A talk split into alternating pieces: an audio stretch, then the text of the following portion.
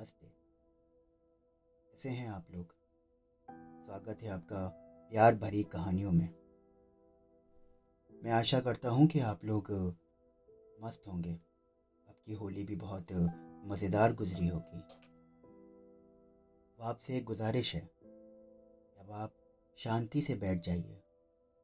अगर कोई काम कर रहे हैं तो कुछ देर के लिए उसे रोक दीजिए। तो अपने कानों में ईयरफोन लगाइए और आँख बंद करके शांति से बैठ जाइए। अगर आप रात के वक्त ये कहानी सुन रहे हैं तो हमारी गुजारिश है कि आप आँख बंद करके लेट जाइए। आज की कहानी, खोया हुआ इश्क। दरवाजे की घंटी बजती है। गेट खुलता है।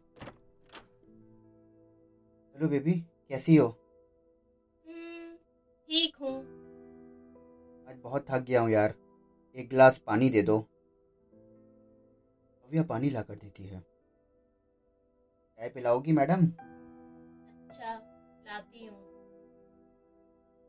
कुछ देर में चाय आ जाती है और दोनों पति पत्नी चाय पीने लगते हैं। क्या बात है? इतनी शांत शांत क्यों है आज? कुछ नहीं। बस कुछ ज़रूरी बात करनी है आपसे। बोल। ये फ़ोटो किस लड़की की है? अ, ये ये ये ये फ़ोटो तुमको कहाँ से मिली? हमारी अलमारी से। कुछ नहीं यार बस ऐसे ही। अ, पर तुम गलत मत समझो इसको। कौन है ये? मुझे जानना है बताओ मुझे।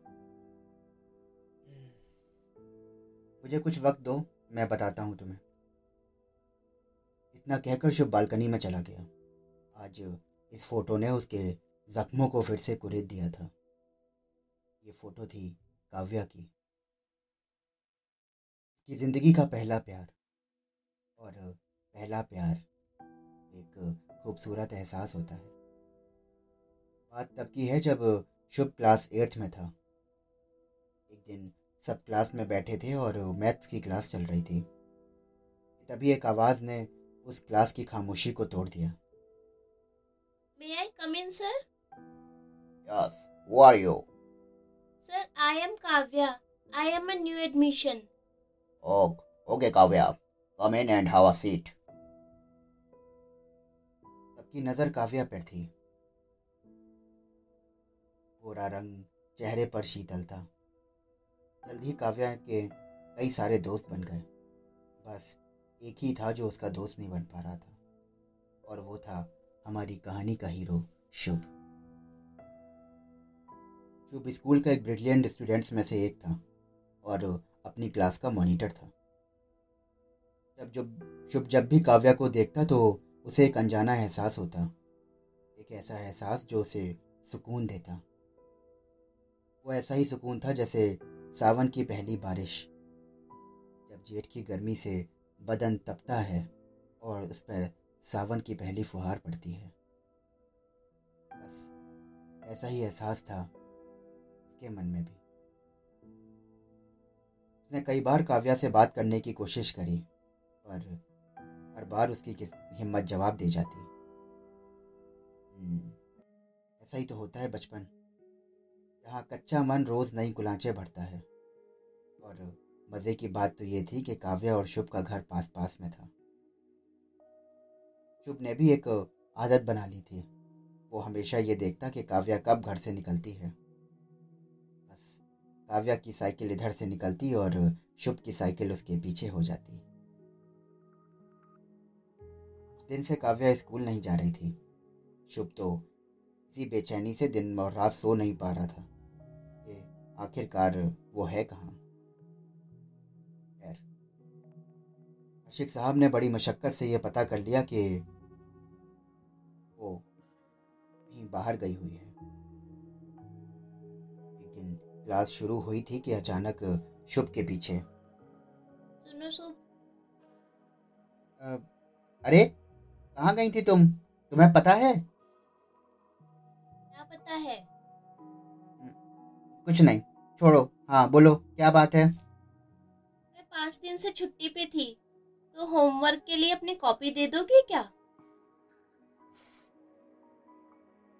आपका क्रश आपकी कॉपी मांगे तो समा कुछ और ही होता है। दो दिन बाद कॉपी वापस आई। अब वो कॉपी सिर्फ़ कॉपी ना थी। शुभ के लिए तो वो कोहिनूर से भी ज़्यादा बेशकीमती हो गई थी। शुभ घर गया और वो कॉपी उसने बड़ी संभाल के रख दी। अलमारी के एक कोने में। आखिर उस पर उसकी महबूबा का स्पर्श जो था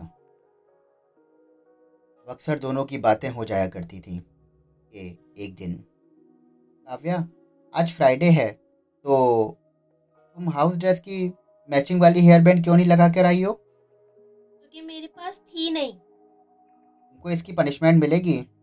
ओ मिस्टर मॉनिटर शट अप जाओ नहीं लगाती हेयर बैंड इतना कहकर काव्या ने अपने बाल खोल दिए। इधर काव्या ने बाल क्या खोले और क्लास के लड़कों की तो आह निकल गई। उम्र चाहे जो हो, लेकिन दिल तो हमेशा ऐसा ही रहता है। हालाँकि शुभ उस दिन थोड़ा सा सकपका गया था। उस दिन दोनों की काफ़ी कहा सुनी हुई। दोस्त, दोस्ती की दहली से ही प्यार वापस लौट गया। दहलीज की लांग कर नफरत जो घुस चुकी थी। अभी एक दिन। काव्या सुनो। बोलो। आ, वो आ, वो क्या है? बोलो। वो तुम ना वो खुले बालों में बहुत अच्छी लगती हो। ये सुनकर तो काव्या की पलकें शर्म से झुक गई। दिन बीता और कुछ दिन बाद शुभ। मुझे कुछ कहना है। हाँ बताओ। पता है मैं स्कूल छोड़कर जा रही हूँ। कहाँ? पापा का ट्रांसफ़र देहरादून हो गया है। ये सुनकर तो शुभ के पैरों के नीचे से ज़मीन खिसक गई। उसका मन तो एकदम शुष्क हो गया। समय बीता और काव्या चली गई। कहते हैं ना कि वक्त सारे जख्म भर देता है। वक्त के साथ शुभ का ये जुदाई के गम जख्म भी भर चुके थे। लेकिन उसके मन में ये टीस कहीं रह गई थी कि वो काव्या से अपने दिल की बात नहीं बोल पाया। धीरे धीरे ज़िंदगी की गाड़ी बढ़ चली। काव्या आज भी शुभ के दिल के कोने में कहीं छुपी बैठी थी। शुभ अभी अतीत के समंदर में डूबा ही था कि अचानक। आप बताओगे? ये कौन है? फ़ोटो में कौन है? और ये फ़ोटो आपके पास कहाँ से आई? ये मेरी स्कूल। स्कूल? कौन सा स्कूल? अरे तुम्हें तो पता ही है यार मैं लखनऊ पब्लिक स्कूल का पढ़ा हुआ हूँ। क्या? वो तो मेरा भी स्कूल था। हम्म, क्या? अ, तुम काव्या सक्सेना एट्थ बी? हाँ हाँ।